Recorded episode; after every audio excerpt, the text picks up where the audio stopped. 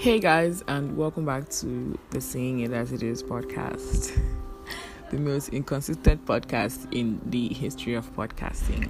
Thank you for tuning in today. Um, I really don't have anything to say, Sha.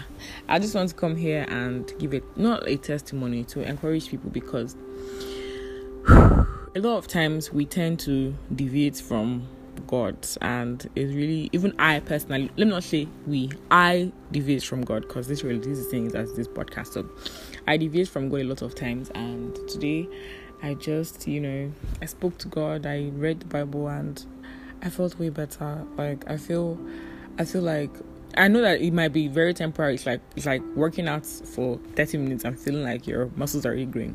But you know, that's how I feel. I feel really good. Like this instant, I feel like okay, God has already heard me and He's working on it already. That's how I feel. So this might be very, very weird and cliche and you know, probably not what you expect me to say.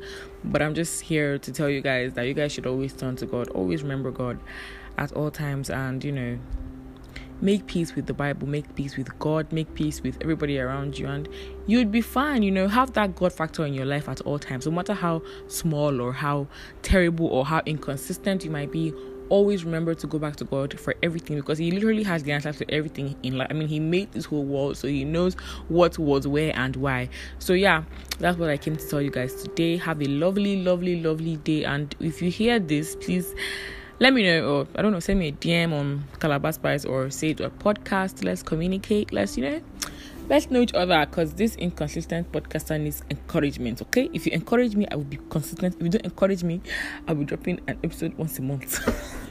well, yeah, thanks guys for tuning in today. I love you and um, see you in my next one. Bye.